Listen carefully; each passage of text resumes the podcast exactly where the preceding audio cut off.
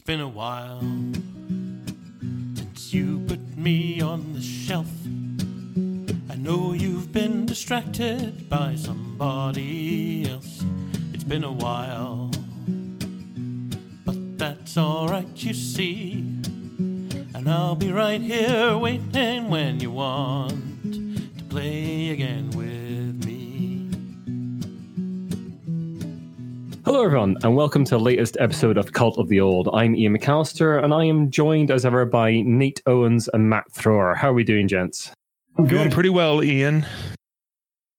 Excellent. I'm good. Start in the dark. Yeah, we're going into the winter months as we record this We episode. are. We're recording on the 4th of October, 2022. And yeah, it's, it's definitely getting darker and colder out there. I'm having to wrap up a bit warmer on the, the cycles into work. But you're not interested in that, everyone. Each episode, I and my fellow hosts are going to dive into the tabletop gaming past. We are going to turn back the release schedule at least 10 years to look at games that were setting tables ablaze in the dim and distant past of a whole decade ago. Over the course of the season, the games we are going to cover will still be available to play, either because they've become evergreen titles, that is, they're always available at retail, or they're accessible through a legal digital means like Board Game Arena. This episode, we are looking at a game that takes us back to the days of the Industrial Revolution, a time when canal and rail ruled the transportation networks of the United Kingdom, when unscrupulous barons made their fortunes off the back of the working class. But enough about modern Britain and back to the game. The economic game Brass was one of the games that made the name of its designer, Martin Wallace. Originally released by Treefrog, it was so influential that it has seen a very recent reprint through Roxley Games. The original was released in 2007 through Treefrog. Designer Martin Wallace, as I've said. Artists were Gavan Brown, Le- Lina Cossette, Peter Dennis, David Forest, Eckhard Freytag, and Damien Mammoliti, though some of those were involved with the reprint. It's never really scooped any of the big awards, though it did win the Portuguese Game of the Year in 2007, the original year of release. So, who wants to give me a one minute breakdown for Brass Lancashire? I can do it. I'm not scared. I'm not scared of anything. Bring not on then. with describing games anyway. Uh, your one minute starts now. In Brass, Lancashire, the players take the part of titans of industry in 19th century England. Uh, you will be taking on different industries like coal mining and iron mining, and especially cotton, uh, the textile milling.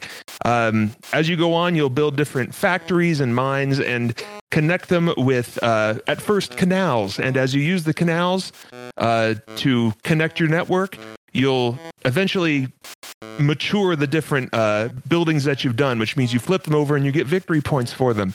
At the halfway point, the game actually resets and you go from the age of canals to the age of rail. And now you're building railroad connections between everything else. The same kind of things keep happening. You build new industries, you flip them to get more and more victory points for better and better industries. At the end of the game, the person with the most victory points is the winner. Very good. That's impressive. Awesome. That's, that's a Said I wasn't complicated game scared. boiled down into a minute. Yeah. He's a, he's a professional. That's right. awesome. That's why I'm a podcaster. That's why. My one marketable skill. oh, don't know what call a skill. Not a great skill, but you know, good enough.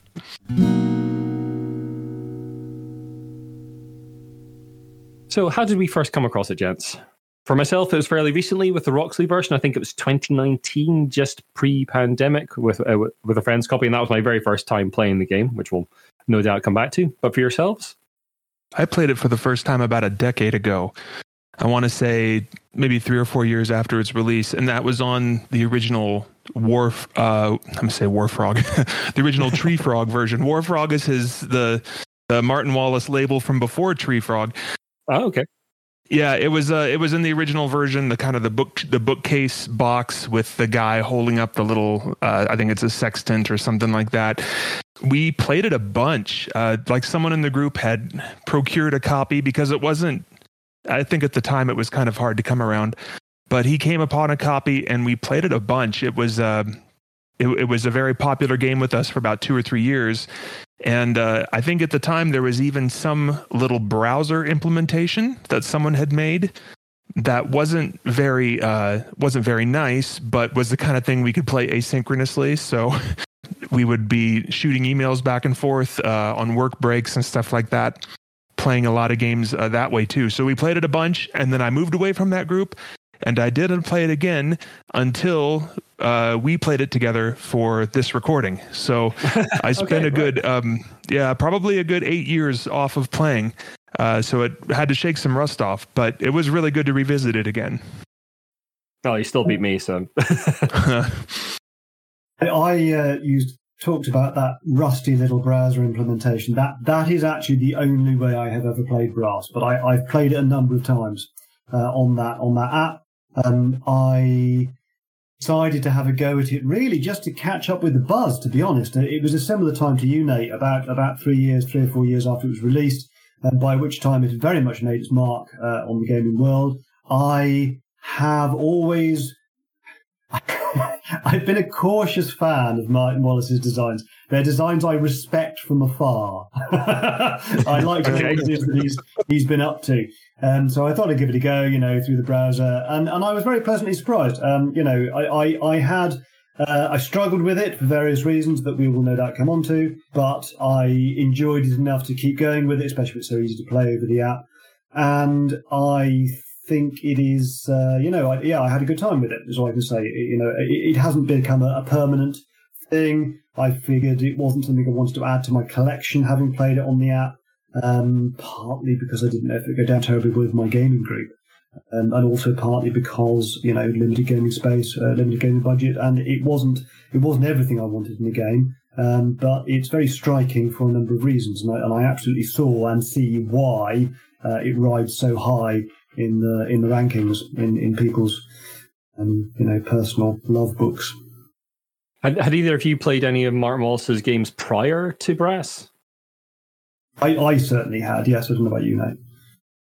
Uh, mine were mostly limited to um, some of the just some of the larger hits. I'd played the various iterations of Age of Steam by this time, and I can't remember in 2011. I can't remember where exactly the copyright situation lay.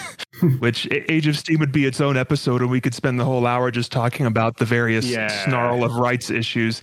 Uh, but I definitely played uh, at least Steam and what used to be called Railroad Tycoon, now is called Railways of the World. I had played both of those, and I think I had played the Discworld game that he did, the Ankh Morpork oh, yeah, game, sure. Yeah. which was actually, I, I thought, pretty fun. But I, I think this was my exposure to games like Brass was more from stuff like Power Grid, which is one that was a, a perennial favorite with that group. I've played it a bunch over the years, so I think that was the the closer leap for me at the time.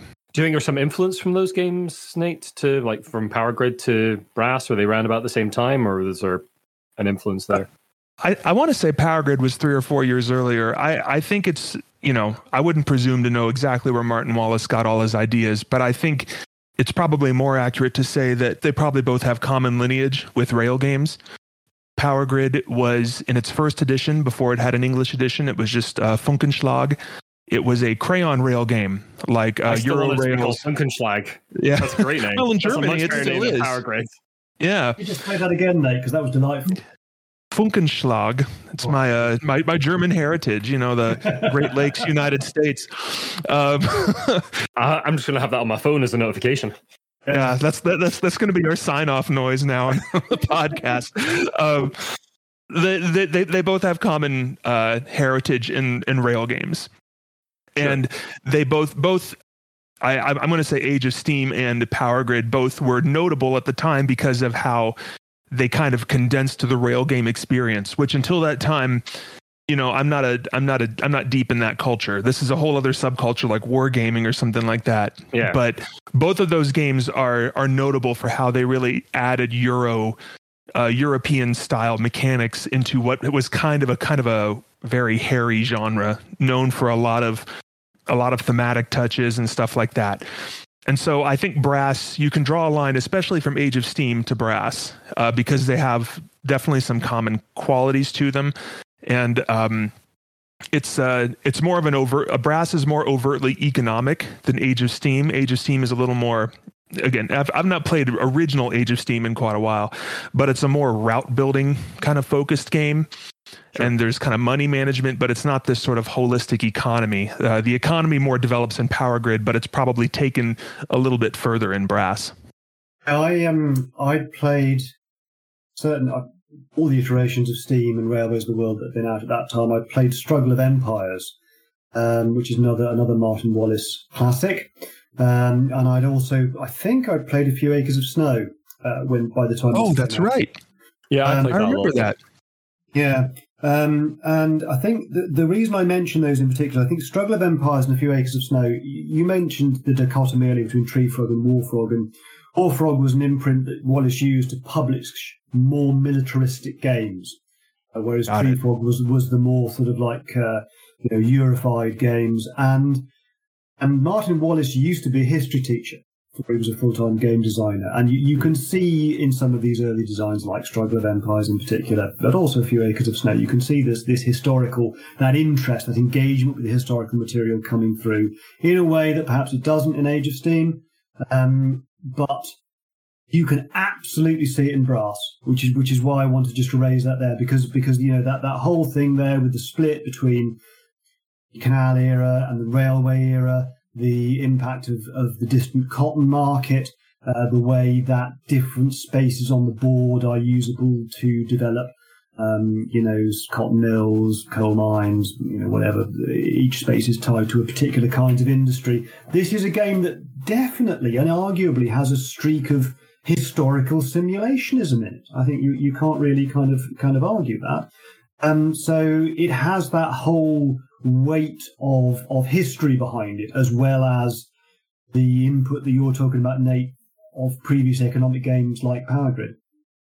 So Brass has had not really much in the way of versions about it. It did have a re-release through Roxley Games, as I mentioned earlier. A successful Kickstarter campaign in 2017 raised 1.7 million Canadian dollars to produce two new versions of Brass. One called Brass Lancashire, which is effectively a straight reprint of original Brass, and one called Brass Birmingham, uh, which has a slight some slight variations in the rules. We'll no doubt come back to. There is a phone app version out there. Uh, we have been trying to play it. It is not Woof. very good.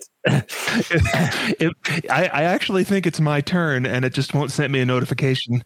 Uh, yeah, it, it, it refuses to send you notifications. It's not very good. So if um, Dire Wolf or any of the lovely companies out there that are doing digital actions would get on that, that'd be excellent. There is there is another version, isn't there? Isn't there? Oh no, I'm thinking of Birmingham. Birmingham, there's a version of the of the Roxley. Yeah, Yeah. yeah, that's why I'm getting confused. I don't think it's that bad actually. That app, I, I don't. I mean, it's not great. I'm not going to say, going, "Oh, I recommend this." It's it's superb. It's so Yeah. and streamlined because it isn't. It doesn't send people turn notifications, as Nate observed. Um, but it's playable. Yeah, You know, it's playable. It's okay. sure. You know, especially I've if you- definitely played worse. I've definitely played worse. exactly. Yeah.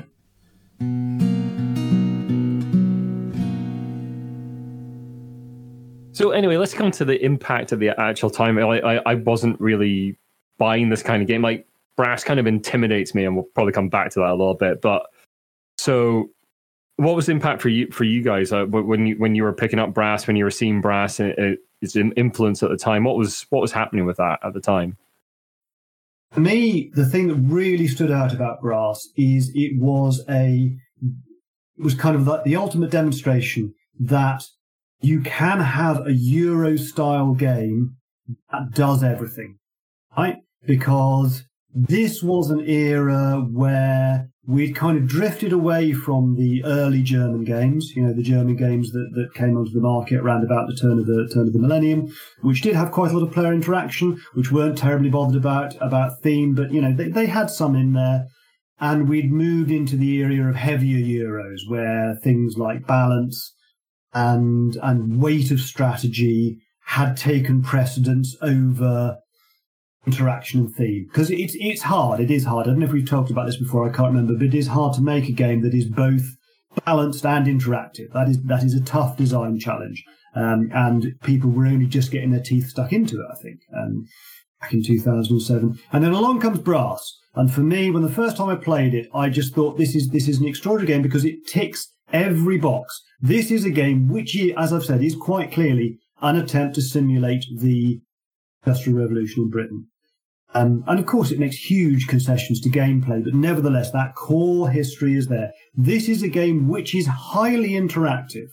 Um, although it's not zero sum interaction, most of it, Um, it's still very interactive because of the way that you are forced to use other players' resources, because of the way that you are f- sometimes forced to use other players' routes, because of the way that um, you can want to be first into the cotton market before before players drive it down. And yet, it is also a game that quite clearly has its underpinnings as a, a, medium to heavy economic euro. You know, it works as a rich, deep strategy game, challenging strategy game, which is very hard to play well, um, like many of Wallace's designs.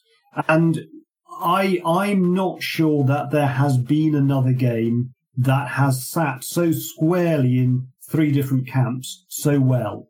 Uh, you you talked there, Matt, about how it was it made it makes a lot of concessions to historical uh, simulation. It's not a simulation game, but it, it it tips its hat towards historical factors at play there. And I I actually um, went through one of my favorite things to do you to use Board Game Geek for us to actually look at my Geek Buddy reviews, and I looked at a number of them that had been written at the time contemporaneously, uh, and this is a number of people who were you know big wigs in the hobby or prominent bloggers or stuff like that. And a lot of them liked it because a lot of them were Martin Wallace fans. I think there was this sort of thing in the air like, oh, Martin Wallace has made another like important game because Age of Steam had already kind of had that reputation by this time. And so I, I think there was some of that in the air. But there were a lot of people who I think played it and were like, this is this is kind of a mess. And I don't think it's really a mess, but it is existing in two uh two kind of opposed schools of design uh, the historical game design and then this Euro game design. Uh, there's a lot of little uh, factors with how the game plays, like how the different resources behave. They don't behave the same way, and it's a little hard to remember why they don't behave that way.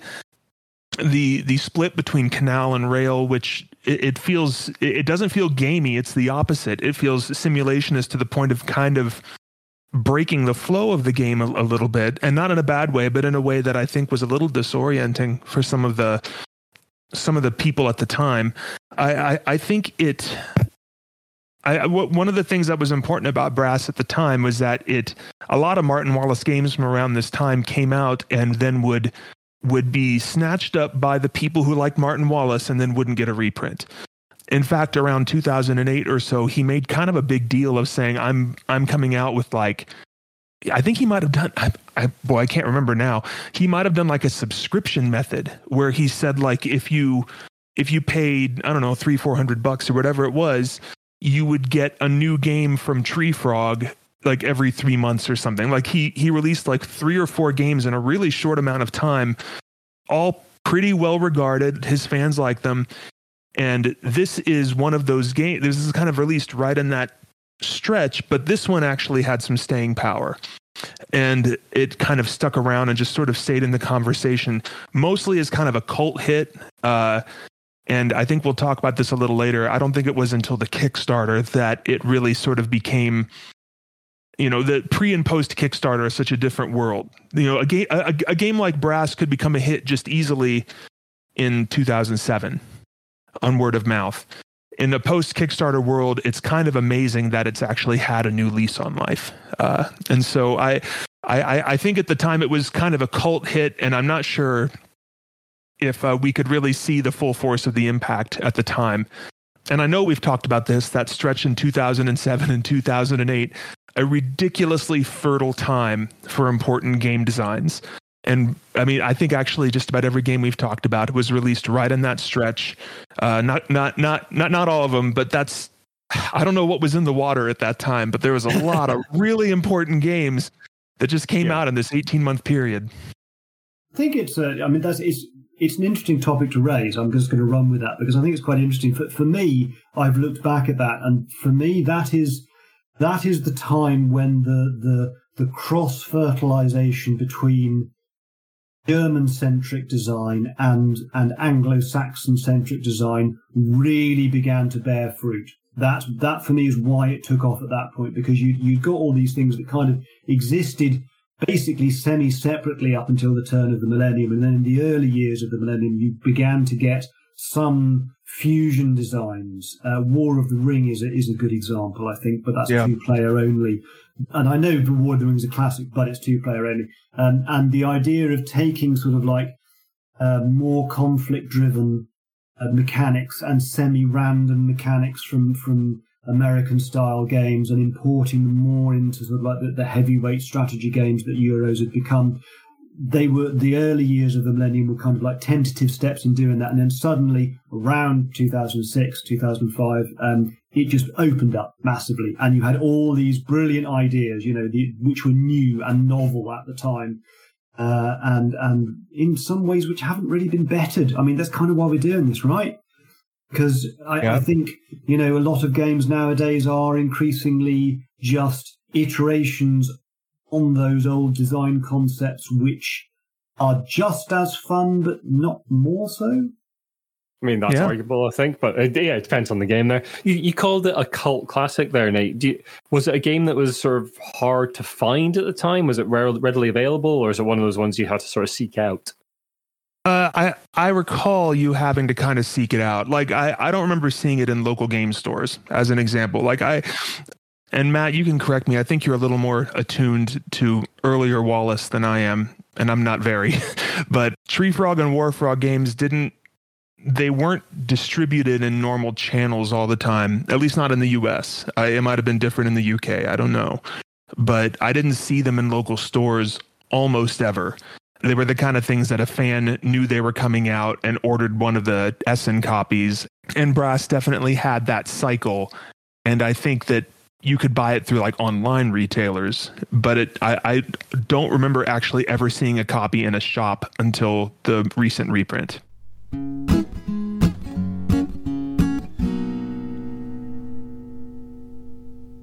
Let's move on to talking about our own personal critical impressions. I'm probably the person in the group who's played it the least. I played it. I've played it basically twice, pretty much. I played it once with my friend's copy of the Roxley version, um, and I played it with Nate uh, using TTS. Technically not legal, but you know, whatever. And these kind of games kind of intimidated me for a long time. These sort of like he- heavier economic games, I never really, I never really bought because my group doesn't really like um, that sort of more dramatic Euro style of game design. So I've never really bought copies to put in my collection because I'll just not get them played. I've tried a couple, but yeah, they've just just never washed with the group. But one of the things I really like, it, it seems I, brass seems kind of intimidating and complicated from the outside because there's it's it looks kind of heavy and economic, and it's got like especially the Roxley version. It's got this quite dour board, which I quite like. I quite like the look of it, but it's quite a sort of like dour looking thing. And but one of the things I really liked about it when I started playing was each part of that system is relatively easy to understand. You've got your own little board in front of you where you can advance your technologies or or just use the technology you've got effectively to build whatever you want or push things forward faster to get the better stuff, but it costs more.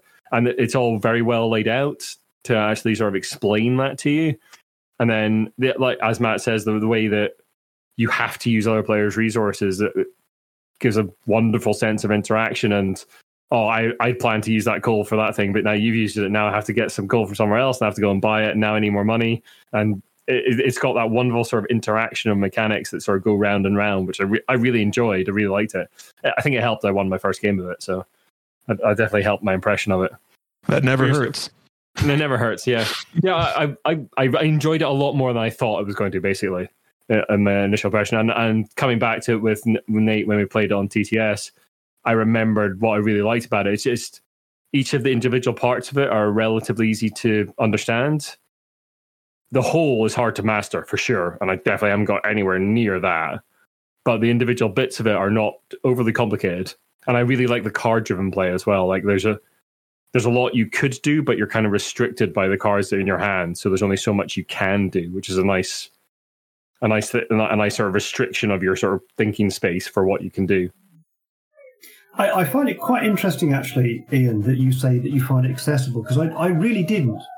Um, I, I don't think it is a particularly accessible game. I mean, it, its its reputation for sort of like complexity may be a bit overblown, um, but it has some. I found the first couple of times I played it, some of it really quite confusing, particularly the way that you flip things when you're done with them and score points. Yeah.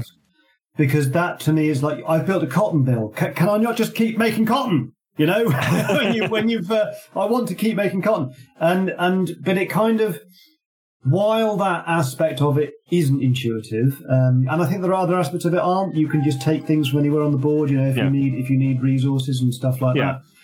that. I think that flipping mechanic in some ways leans into what Nate was saying a while ago about the, the, the sudden state change between canal and rail. And, and I find that really interesting because I really, one thing I think about a lot when I'm playing brass, and it probably marks me out as a bad player, I must say, but one thing I think about a lot is I really hate, I really hate buying canals knowing they're all going to be taken off the board.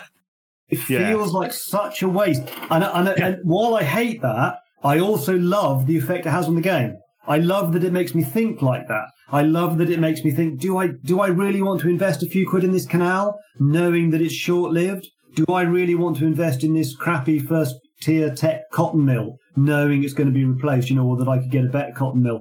There's this constant push of drivers that things are going to be, oh, I really want to get rid of these tech stacks first before I build, but I've got to build to get money. And it just catches you into, into this, this vicious loop where you're forced to make decisions you don't want to make in Yeah. order to get an income going. Um, which I think is great and awful at the same time, you know. See, I- and, and Yeah. I mean, I really like the flipping mechanic. It kind of appeals. I, d- I don't know what part of my brain it appeals to, but it just that thing of like, okay, I'm kind of done with this bit of my industry for now, and it flips over and gives me some points and gives me some some income now, and it just sort of ticks along in the background. It's no longer it's no longer directly influencing the game, but it's like sort of ticking along in the background, giving me stuff now, which I, I kind of like that it develop it develops like that, and then you flip over and then you can go on and think about something else.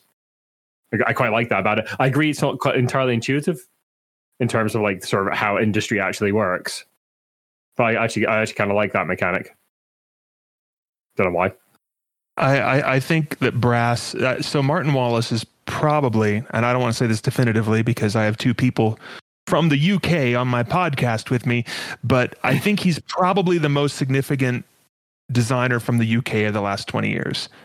Am I off base for saying that? I don't think I am. I think that's fair. Yeah, I think that's about on base. sadly but true. So in terms of name recognition, you're probably like talking like someone like Ian Livingstone, someone like that. But in terms of actual sort of like out, output in board game design, Well, and, I think and that's is, the last 20 years, this is the thing, because that was my first thought Yeah. Ian Livingstone, but, you know, his his best work was done more than 20 years ago. Sorry, Ian. no, yeah, I mean, I mean, see, I, I'm still just thinking in terms of name recognition, but yeah, Martin Wallace for for sure for in terms of like current game design and still producing games to this day. Yeah, uh, and and he, it's amazing because he's such a prolific designer. He Mhm. just he blasts games out all the time, and a lot of them are really. Are, I, I don't want to say really big hits because Brass and Age of Steam are the really big ones, but a lot of them are successful. A lot of them are solid. There's two things that tend to kind of drive me crazy about Martin Wallace. Uh, the first is that his, I, and this might be a product of. Now, I'm not a game designer, so you know, grain of salt and all that. But I think his stuff can kind of have this feeling of not having been totally developed. And I think that's borne out by how often you find games that end up with a second edition that's markedly different. A good example would be uh, a study in Emerald. And you know, now I know people who really prefer, I've never played Study in Emerald, but I know people who really prefer the first edition of Study in Emerald, but the second edition is is really different. Uh, a few acres of snow. I, again, not played it, but I know that it has. It had at the time there was some flap around a pretty, a particularly degenerate strategy that was pretty easy to fall into.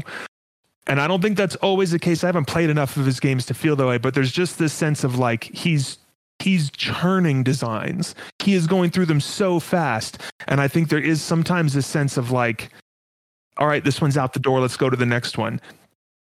So that's one thing that can drive me crazy. The second thing is he makes some very low luck games. And uh, we talked about pandemic earlier, and that's, you know, some people really like that. That's fine. But I think that just makes a game feel very kind of musty and staid. There's just not enough uncertainty in some of these games for me. That's one of my actually favorite, my favorite version of the Age of Steam games is actually the original one because it had these uh, you would pull the cubes out randomly when you were refilling a map. If you played the steam version not not steam the digital platform but the game called steam uh, you actually would set out all the lots of cubes beforehand. And Right. you know martin wallace had a hand in actually developing that version to make it even lower luck. And so i one thing brass brass avoids both of those things the the design in terms of I, I don't think there's anything here I'm, I haven't played enough to really tell you, but I don't think there's anything here that feels janky or uh, underbaked at all. It feels really well considered. And the other side of that is I, I it has exactly the right amount of luck. It has what I want for a game like this in terms of luck. It has enough flex. I think the card play, Iain, you mentioned. I think you mentioned it. Maybe not. Yeah. But the, the card play is just so good because it gives you just enough flexibility, but not so much that you can just do whatever you want. Yeah. You have to actually think how you're going to plan this stuff out, and and that's just a really nice. That's a really good balance that it strikes there. Yeah, I think I, th- I think for me, for me, if it was like one of those games like you mentioned that are low luck, that is just like you can literally do anything on your turn. I think that would just that would just fry my brain. It, it it's really paralyzing for me. Yeah, like the cards uh, provide a nice restriction of like, well, I can only do certain things this turn, really, because of what's Yeah. in my hand, which I, I'm sure some people absolutely hate. But I, I really like, Right. like, like yourself, Nate. I really like that that element of randomness is the wrong word, restriction, I guess. Yeah, I, I think it's just it's just Both. the right it, it's Yeah, flexibility in the right way, you know. And boy, I, I feel like I need to qualify my statement of some of the games not being particularly well developed. No, I, I don't think all you right. do. I don't think you do actually, Nate. I, I, but my my, you probably saw my face. Um, I did see your face, and I thought, oh shoot, he's played more Wallace games than I have. I, I, I probably, I may have played more Wallace games than you, but actually, while my first instinct was, my God, no, that's a terrible accusation to make. Actually, while I was thinking about it, while you were speaking, I was thinking, actually, that's true. And because you know, I've played a few of his his his war games. I'm, I'm quite fond of war games. This, this is something that's going to come on on when we do talk about Twilight Struggle, I suspect. But as a as a as a genre, I've played quite a lot of historical war games. I quite like them. Um, so I've played quite a few of Wallace's war games. And you know what? You're right. The lot of those end up like a few acres of snow being janky in some way, being being unbalanced, being prone to to swingy strategies or or, or um, things that push one way or the other too much. Um, and but nobody ever hears about most of them because they're war games and they just fly under everybody's radar. They just go on. They never get the second edition, and they're and they're quietly forgotten. And often they have some great ideas in them, and they're really exciting for the first couple of plays. And then you just go, "Oh no, actually, I'm I'm not quite sure about this. I'm not quite sure it does stack up." So actually, you're right. I think that's a really perceptive and interesting thing to say, and I think it's worth highlighting that two of his well, no, no, actually, Brass really is one of the few games of his that hasn't had to go through that iteration. Right? Brass Lancashire, uh, as reprinted as Brass Lancashire, is still the same game, and it's still It's very almost identical. Yeah. Almost Yeah. identical, yeah. It's my understanding there's a couple of small changes to make the two player experience a bit better. But basically, yeah, like as well, you say, yeah. man, When when it was same game. published, it was only a three and four player game when it was Yeah. originally Yeah. published. So, and we and we played a two player game and it worked pretty well. was- it was real good. Yeah. Yeah, I was, Yeah, it was I was very alright. impressed. Um, so yeah, I think that's really perceptive uh, and really good. I think it's also worth pointing out that you can actually play Martin Wallace's Steam on the platform called Steam. Um, Yes, you for the can. Confusion. There, there is The additional snake eating its own tail. I was, I was going to While say while, Steam- while having a nice steam in a bath, maybe at the same time. Oh, I, I just uh, out of interest, I counted up the number of Martin Wallace games that have been uh, released since Brass Lancashire, and not including tw- the Bloodstones, which is going to be released next year. It's forty-five titles since two thousand and seven. Unreal. That's Yeah. unreal. That's a lot of games. Yeah, the only comparable output I can think of is Reiner Knizia. Now, Reiner Knizia is one of my favorite designers, and his stuff, even his like low rent stuff, is still like, well, it may not be very interesting or very exciting, but it basically works. The Hmm. worst Martin Wallace game that I've played was a Doctor Who card game that he made around 2011, and I I like Doctor Who a lot, but man, that game was rough. It just it it did not really work. Uh, and I I remember really not liking it. I, I had something I wanted to talk about with the theme of this game, Sure. because I I love economic games. Actually, I've learned this about myself because thinking about Brass, I was like, man, there's something about this game that is really working for me.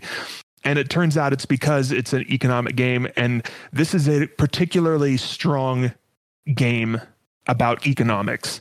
And Yeah. the reason is is because you're there's so many different industries and you just kind of watch them interlock with each other. I've I've heard people say, you know, I'm not a I'm not an expert in this, but I've heard from economists that it's about people's choices. It's the choices that people make that kind of drive the economy, and that is very much true here. You'll find yourself making decisions to fill niches uh, that need to be made. You'll notice, like, oh, hey, there's a huge demand for, say, coal or for iron or something like that. Yeah. And so you'll build something in that regard, and it, yeah, it'll get picked up by someone else and they'll use it. You do use other people's infrastructure. Uh, you kind of have to, because otherwise you're spending a lot of actions to build your own and that's actually not as efficient as, as far as i can tell so that's really cool i really like that part of it I, I think that the theme creates a lot of issues not not issues that's the wrong word but i, I think it creates problems when you're learning the game be, precisely because what i talked about earlier it is kind of existing in two universes at once and so i remember the first time i played just trying to like racking my brain why on earth do iron and coal function differently? Like they serve the same role, you use them to build things, but they behave in different ways. Now, the answer, if you've read the Roxley version, the rule book, it says the reason is is because coal always had to be transported in really high volume, and so it had to be sent on rail cars. So coal always has to be connected to your network somehow.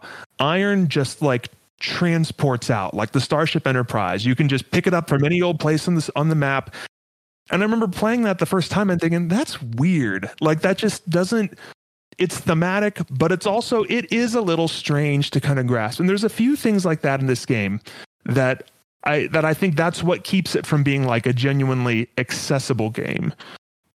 Because you just have to kind of learn that stuff and there's always reasons behind it. It it meshes together and it works, but it doesn't make it easy to play. Sure. I, I think there's another reason why it's not an accessible game, which is that, like the majority of Martin Wallace games, and particularly his multiplayer games, um, it punishes mistakes very severely. Oh boy, yeah. Um, if you if you make a bad call in your first couple of rounds, you can find yourself without an income, with no way of getting an income other than taking a huge markdown on your future, uh, well, your future income by taking a loan to desperately scrap yourself back in the game. And yeah, sure, okay, that'll get you back in the game, but you'll just be pegged behind the other players for the rest of the time, and and you will be in a, you know a lot of trouble. And I, I would hesitate to say I don't know the game enough to say you can't get out of that hole, but it's difficult, very hard. Um, and that is why I suspect Brass Birmingham is perhaps loved a little bit more. In fact, I think it is higher up the rankings, isn't it, than, than Brass Lancashire? It's a slightly more generous game. It's a slightly easier game. Not not in terms of weight of strategy. It doesn't come quite so you know quite hard, quite so hard down on mistakes. Um, whereas with Brass, if you get behind, you know, with the wrong strategies early on, you are going to stay behind. And some people really hate that. And it, I mean, my God, you can understand exactly why you're going to hate that. If you're going to spend like 90 minutes playing a game of brass um, with some experienced people going in and knowing you're going to, you're, going to be screwed over, um, you know, before you even, your, your bum even touches the seat of the chair, uh, that's going to be off-putting. Um, and this is, this is the thing that I find about Wallace's, designs like brass and, and like steam as well goes back to what I said at the beginning. I actually admire that. I think that that when I first discovered Eurogames, right? So so I come from the old fashioned Dungeons and Dragons branch of the hobby where where we were just chucking tons of dice around, right? Um, and when I first heard about Eurogames, I had in mind this idea that they were going to be, you know, these extraordinary things that are like four dimensional chess, but with with amazing Renaissance themes. And in actual fact, a lot of the early ones are nothing like that. In actual fact, the um, a lot of the a lot of the early ones are nothing like that because they're not that. They're not that heavyweight strategy, and a lot of the later ones are not like that because they are they are not interactive. Um, they, they, they have the weight of strategy, but they're not interactive. Brass has both, but um, I had this image when I first heard about Eurogames this is what they were going to be like. You know, really big, intense, difficult, brain screwing, punishing games. And Brass is very definitely such a game.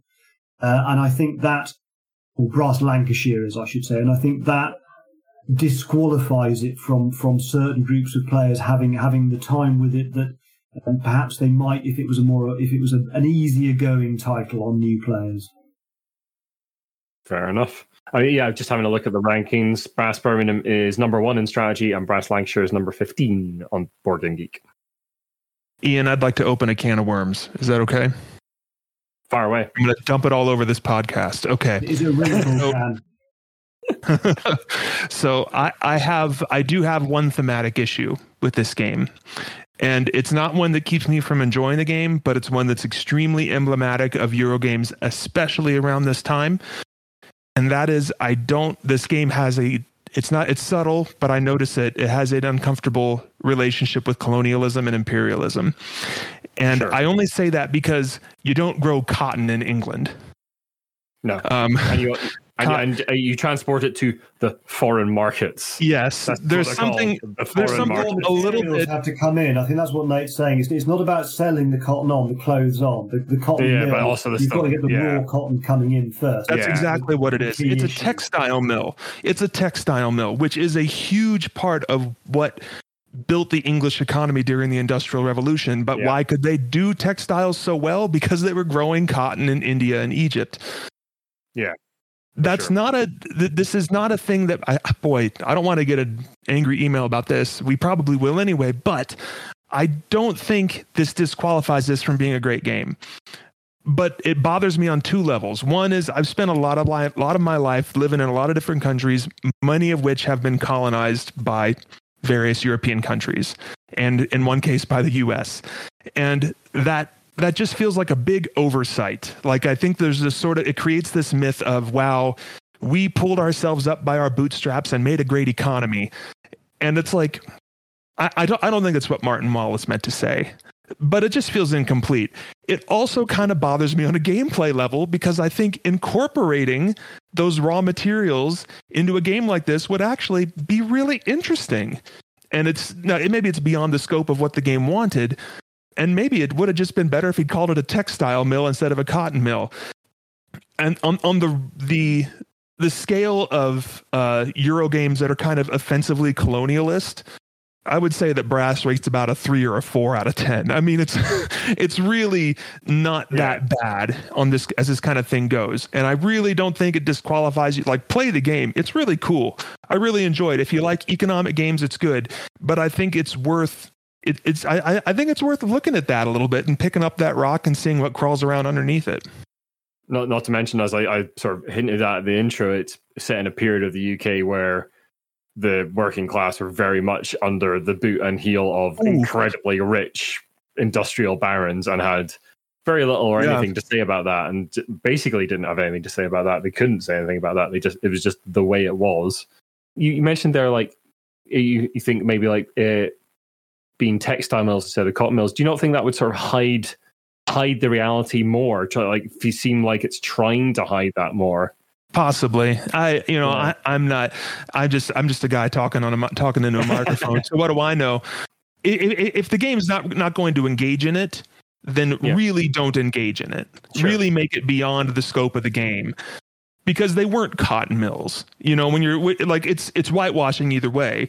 If you're going to whitewash, let's at least be, you know, use the correct terminology. I don't know. This is maybe it's a little bit silly, but I think it's worth looking at because this is kind of an unpleasant legacy that goes into a lot of European games of this time period.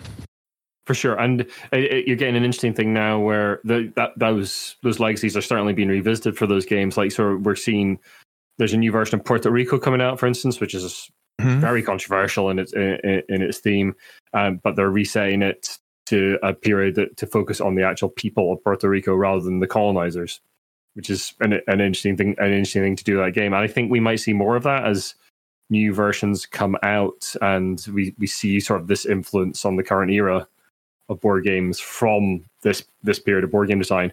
That kind of worms actually is uh, is a, is a particularly oh, tasty difficult can of worms in this instance. It's a lot of worms. You know, they were really packed in there. Yeah. I'm I'm going to be. I'm going to have to say this now. This is kind of different to talk about. I don't know if Martin Wallace's games, and, and I mean this is no no personal reflection on Martin Wallace's politics. This is a thing, you know, what you're talking about in terms of colonial erasure is too strong a word, but bypassing almost is is a thing that, that is in some of his other games. Um, if you look back at Struggle of Empires, slavery is a part of Struggle of Empires. It's not there's no there's no commentary on it at all. It's just you get little slave counters that you can or, or, or buy if you want to or not if you don't. I haven't played it for years. Um, Austra- Auztralia haven't played, but that is a game about the colonization of Australia. Now I know that he has said in interviews that he got the idea for doing it partly because he wanted to make a game about the colonial history of, of Australia. He's clearly worried about it because he says it's so horrific, it is so brutal what was done to the indigenous people of Australia that, that nobody would play it. Nobody would play his words because because it's just it's just there are too many atrocities. But his choice to tackle that by replacing them with monsters is questionable. Yeah, I'd say that's fair. Yeah. Fair comment. So you know, this is why I'm saying why I don't want to. I'm not going to um, take issue with Martin Wallace's politics because clearly he's disturbed by this stuff uh, and thinks about it and is and is worried by it. But he perhaps needs to make better choices about representing it in his games. You say that? Maybe so. Like I said, I cannot emphasize enough. I, I really like this game a lot. And I think that you can't, if you're just going to touch on real world themes and real world settings, you're always going to brush up against this stuff. I'm sure we'll get this a little bit when we talk about uh, Twilight Struggle. There's a couple things in there that I'm not not this uncomfortable with, but are just like that's not really how it worked. But uh, we're also, you know, we're not we're not re- talking about a scholarly work here. No. We're talking about a game that people will play. That doesn't mean you shouldn't think about this stuff, but it also means that some things are beyond the scope of a game design, Yeah. and I'm comfortable with that too. It, and so, you know, it's it's okay to say both things are true, and I think that's definitely a case here. And I think it's worth talking about, especially when, when the purpose of this cast is to look back at older games and recommend them to modern board game players in, uh, in a lot of cases. Or say, like, Yeah. these games are incredibly influential. You might want to play them if you're interested in the history of board games. And it is it's worth talking about the problematic elements of some of those games for sure, because there will be some. Th- This won't be the first time we'll, we'll come across problematic themes in some of the games we're talking about. Definitely.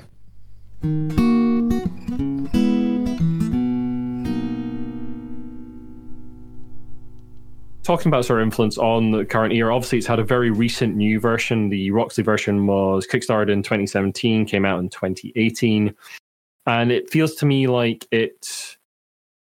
It suddenly Brass was back in the sort of headlines again, and it's been influential maybe in other companies going back to older catalogs and releasing new games. I mean, we've seen like Restoration Games do a lot of that over the last few years. Do you think uh, like Brass was responsible for that, was riding a wave of reprints at the time? Uh, and what influence do you think it now has on sort of modern board game design? Well, we can talk certainly about what happened immediately in its wake, which is there were, you know, Martin Wallace kept on designing a lot of games, and uh, you know, a lot of the you'll find a lot of similar ideas in the games that came after. Uh, most obviously in Age of Industry, which is a game he released in 2010, had its own little product line. Age of Industry is, you know, I have friends who really, really think highly of it. It's a stripped down version of Brass, extremely stripped down in that it's meant to play in a much shorter time. It only has one age. There's no canal rail split in it.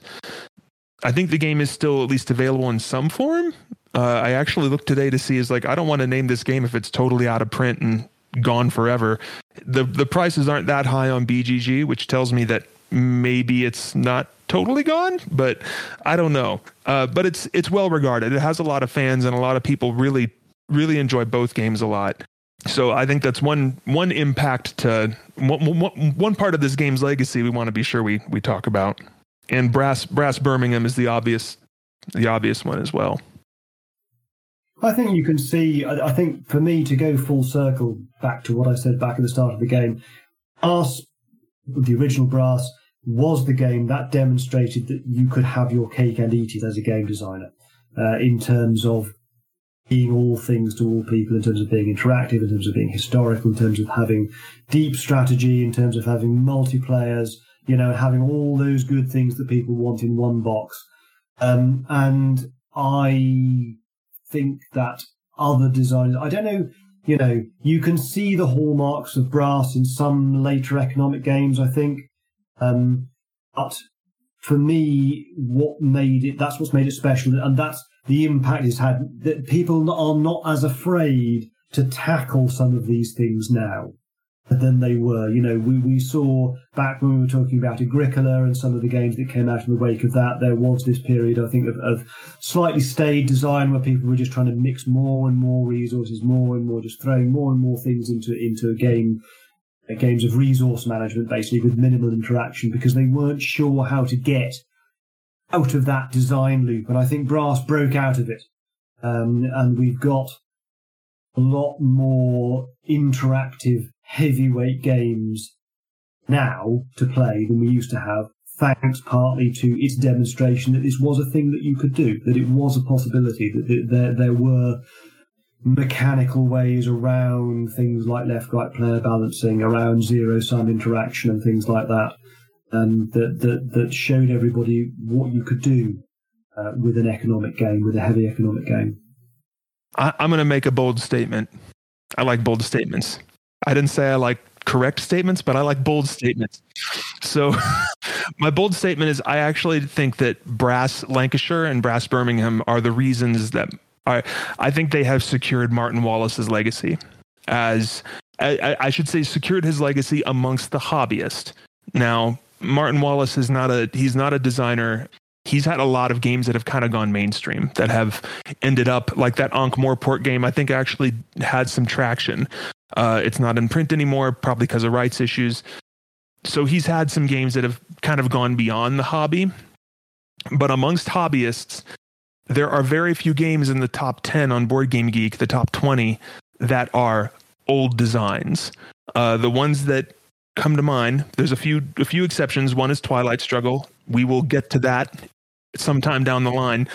Another one, and this is much more, I think, appropriate and closer to to brass, is Through the Ages and through the ages I, I think actually had the same kind of thing which is those are both they're both kind of big games. Through the ages is much bigger and more epic and more complex but they're in that same weight class. They're the kind of games that were cult hits in the mid and late 2000s and kind of fell out of print and they were both given an enormous boost by in the case of through the ages kind of a, an overhaul a redesign a kind of ground up rebalancing and re- redoing of the game. In the case of Brass, a very nice graphical upgrade that is, is, I think, is easier to play than it used to be in its old Treefrog form. And I, I think if it weren't for that, Martin Wallace would be thought of amongst hobbyists. He would always have his cult followers because he's he, like I said, he kind of cultivates that.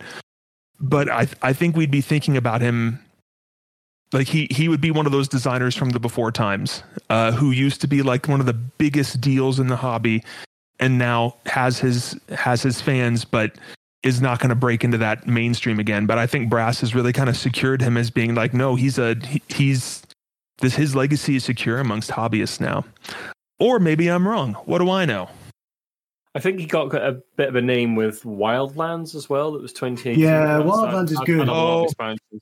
Yeah, I, I, played the Judge Dredd version of that, and that that was pretty pretty good fun. Uh, that that had that's had quite a bit of a following and a load of expansions through Osprey Games in the UK. It has, but so, it doesn't feel like a Martin Wallace game. Now, I like Wildlands a lot, um, but it has it has a. a I'm, I'm drifting off topic now, but just to say quickly, it has um, problem in that it lives in a very crowded genre with some extremely good games. You know that that skirmish game. You're you're up there fighting with oh, series like like Unmatched. You're up there fighting with series like Warhammer Underworlds, um, both of which, just off the top of my head, are better than Wildlands. And there are probably other games uh, as well in, in that kind of in that space, that little miniature skirmish space. So I really like Wildlands, but but it's you know it, it, it's unfortunately kind of been owned by by other games in the same genre. But as I said, it doesn't feel like a Martin Wallace game. It doesn't have that punishing weight that some of his and most of the, the titles have. It doesn't. It's it's a, quite a random game. Um, you know, there's there's a lot of random factors, a lot of chaos in there. It's not a game that rewards a lot of forward planning. So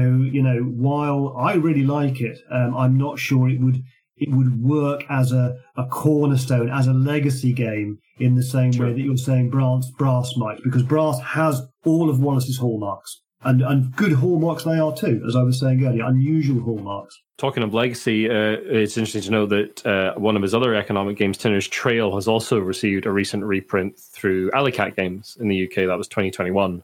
That came out, and I played a version of that in the not too distant past. And I it totally pretty good. forgot about Tinner's Trail. I like Yeah. that game. I don't think I've thought about that game once since like 2011. I, not not nothing against the game. It's just there's been a lot of games since then, but Absolutely.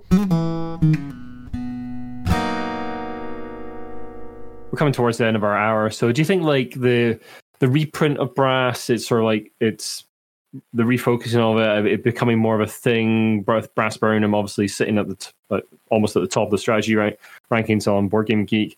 Do you think the reintroduction of those games to the hobby has pushed people to make more economic games to see see what they can do with that kind of format? Is that style of game gone by the wayside now, or are we going to see? Are we seeing a resurgence of it? I don't think it's gone by the wayside. But I would say that the Roxley Games versions have sort of cemented this game as the best, as one of the best in the class. It it, it almost seems redundant in some ways to me. Now I'm I, I don't have my finger on the pulse of what's hot the way I did back in 2011 2010 but it feels like because of the Roxley the Roxley versions that and because this game these games are both still in the top 20 on BGG they they are very present in people's minds as a they are they are current games. They're not legacy games for people. They're not this not not like the genre of legacy games but they're not antiques. They're still extremely relevant. And I think that shows the that speaks to the the strength of the original design quite a bit Yeah, but worth saying actually, I don't think we've mentioned during the cast both the uh, Brass Lancashire and Brass Birmingham are still readily available and in print. Yeah. and and I think they're actually sold through the board game geek store yeah, yeah, and I, th- I think through Roxley's main site as well, you can get them and Mhm. in board game stores all over the place as well. yeah I'm almost tempted to say that Brass has had an effect on economic games, and the same effect on economic games that Agricola had on, on kind of worker placement games, um, which is that afterwards there was nowhere left for people to go other than bigger and heavier, which isn't necessarily a good thing. And Brass is, is while I have kind of poked little holes in its in its accessibility, um, it is not a particularly hard game to learn.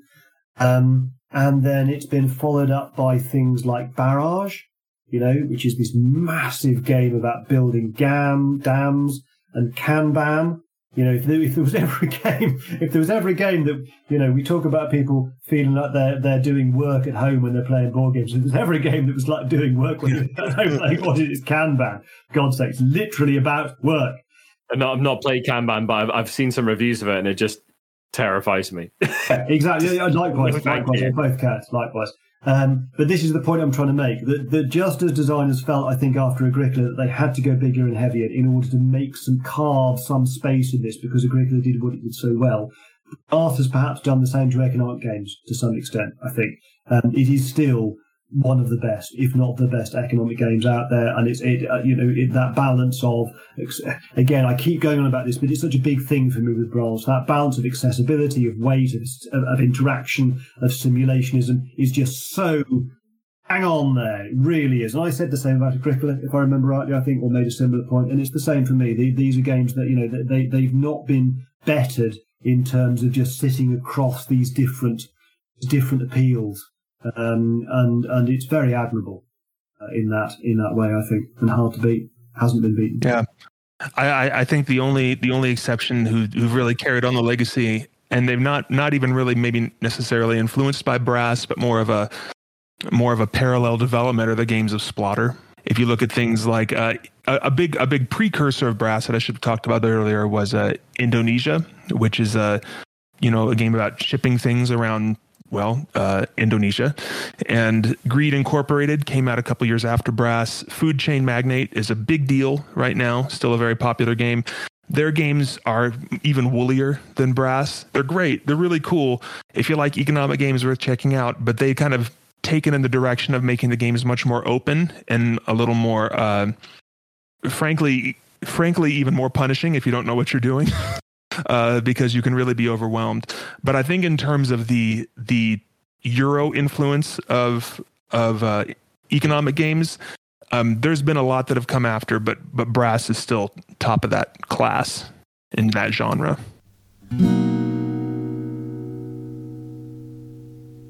Fantastic. There we go. So Brass still the still the economic powerhouse that it was when it first came out, and maybe even more so now. I don't feel we can leave this episode without somebody going, "Where there's muck, there's brass." I I, I, I was mean, this I'll, I'll, think, I'll think about that for the edit. I was I was this close to trying to affect a Northern England accent before we came Oh. on, but I'm like, I would just embarrass myself, and Yeah. Well, I I'm okay with one. that. But I didn't want to offend any of our Northern English listeners. You know, I don't know how many people from Lancashire are listening. We'll re-record the whole episode, uh, and, and, and Matt can put on an accent. That that'll definitely go down well. But as muck as brass. Thanks very much for listening. Editing for the cast was done by me, Iain McAllister. The music for the cast was provided by my brother in law, David Dolliver, with my friend Alistair McLeod. Our logo was created by Rachel Wines Thrower. If you like what you've listened to, then the best way to help us out is by telling your friends about us and leave us a review and rating on your podcast host of choice. You'll also find the cast on thecultoftheold.com, where you can find writing about older games. You can follow the hosts on Twitter. I'm at the Giant Brain. Matt is at Matt Thr, that's M A T T T H R. Nate is at Sanil Defanso, that's S A N I L D E F A N S O. You can come and chat to the team and fellow game enthusiasts on our Discord, and there will be an invite to that in the show notes. If you'd like to support us financially, you can do so through our Ko-Fi, and I'll put a link to that as well. You can send the cast an email about any of the games we've covered, should cover, or anything else really at cultoftheolduk at gmail.com. Bye for now.